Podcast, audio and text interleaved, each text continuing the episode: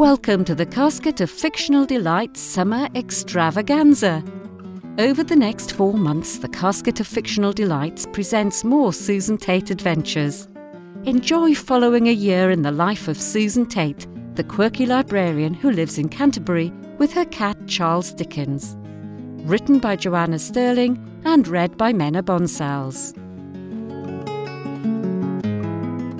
Susan Tate's Year, October. There are three big projects going on in the library calendar this month. The whole of October is Black History Month. This year, we've decided to focus on three 19th century women. Mary Prince, an abolitionist who wrote her autobiography recalling her life as a slave in 1831. Sarah Forbes Bonetta was the ward of Queen Victoria and, interestingly, died on the island of Madeira a favourite holiday destination of my parents.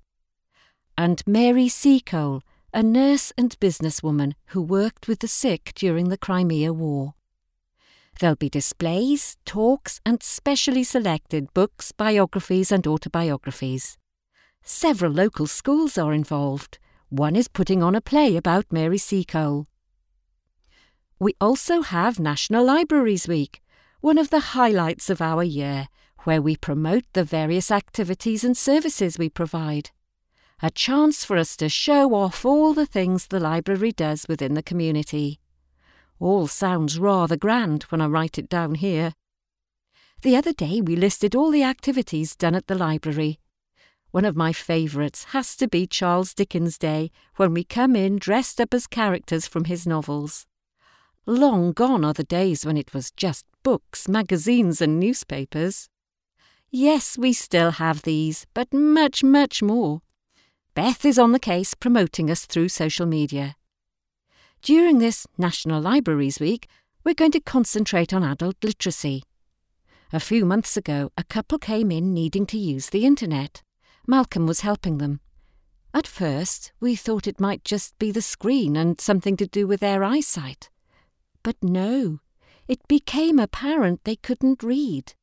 It made us all wonder how many other people who leave school or arrive from another country unable to read were out there. Falling through the cracks. It isn't something you can ask, is it? Malcolm did some research. Did you know one in six adults in England have very poor literacy skills? That's 7.1 million people, 16.4% of the population. As a country, we should be ashamed of this statistic. We've organised some basic literacy sessions during Library Week. Our couple came. They were shy and very hesitant at first, but by the end of the week they were signing up for future classes we found for them, run by Kent Adult Education.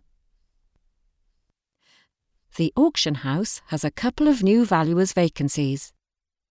Derek and I discussed at length last week whether he should apply. It would be a step up for him. Derek WhatsApped me at lunchtime to say he has an interview. He hasn't had a job interview in his entire life. He went straight from school to helping doing odd jobs at the auction house. That was ten years ago. Dad has offered to help him prepare. Tomorrow is the third event this month in the library National Poetry Day. It seems like only last month we had World Poetry Day. Actually, it's seven months ago. A lot has happened since March. I found my old school poetry book. There were pencil notes in the margin on the Keats and Wordsworth pages. Confession. I don't remember any of them, but I do remember Wilfred Owen. What does that say about me that I can remember World War One poets? It's that time of year. Charlotte emailed to say choir practice will start this week in preparation for the Christmas concert and carols on the green. Last year it was snowy and icy, and I slipped over. Didn't break anything, but gained a nasty set of bruises on my backside. Charlotte has sent round the proposed programme for the concert. Usual carols, plus a new piece by an American composer. I can hear the old guard muttering, ultra modern, untuneful, impossible harmony. Rang Derek to wish him luck at the interview tomorrow. He sounds really nervous. Another message from Uncle Harry left on my answer machine. Scones or cake, which best? It would appear he has invited a fellow cruciverbalist, a woman, to tea to discuss the intricacies of two across versus fourteen down, or something like that, and wanted to know should he have scones or cake. Why on earth does he ask me and not Hilary? I suggested a packet of chocolate digestive biscuits. Derek phoned me on my way to work. I don't think I'm supposed to answer the phone while on a bicycle, but perhaps a tricycle doesn't count. He got the job promotion. I was so excited I swerved and nearly hit a passing white van. We're going to celebrate. Some people would offer to cook a special meal. Not me. It wouldn't be special.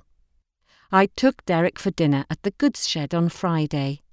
It might not have been the most glamorous restaurant in Canterbury, but it uses fresh ingredients from the market and the food tastes delicious. We walked back to Derek's flat. I have to say the stairs were a bit of an effort after so much rich food. Derek said the team at the auction house was planning a celebratory drink, but I wanted it just to be the two of us. I know my family and Beth know about Derek. I'm not sure if Malcolm has twigged. But I don't know how many at the auction house know.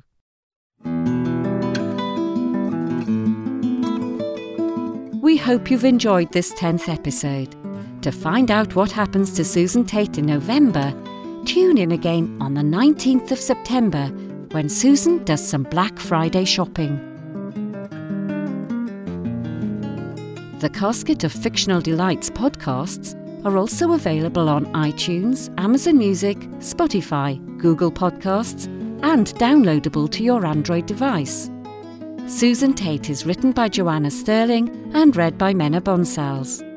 Each episode has been illustrated by Michael N. Green. Check out the website thecasket.co.uk to see these fun images. Thank you for listening.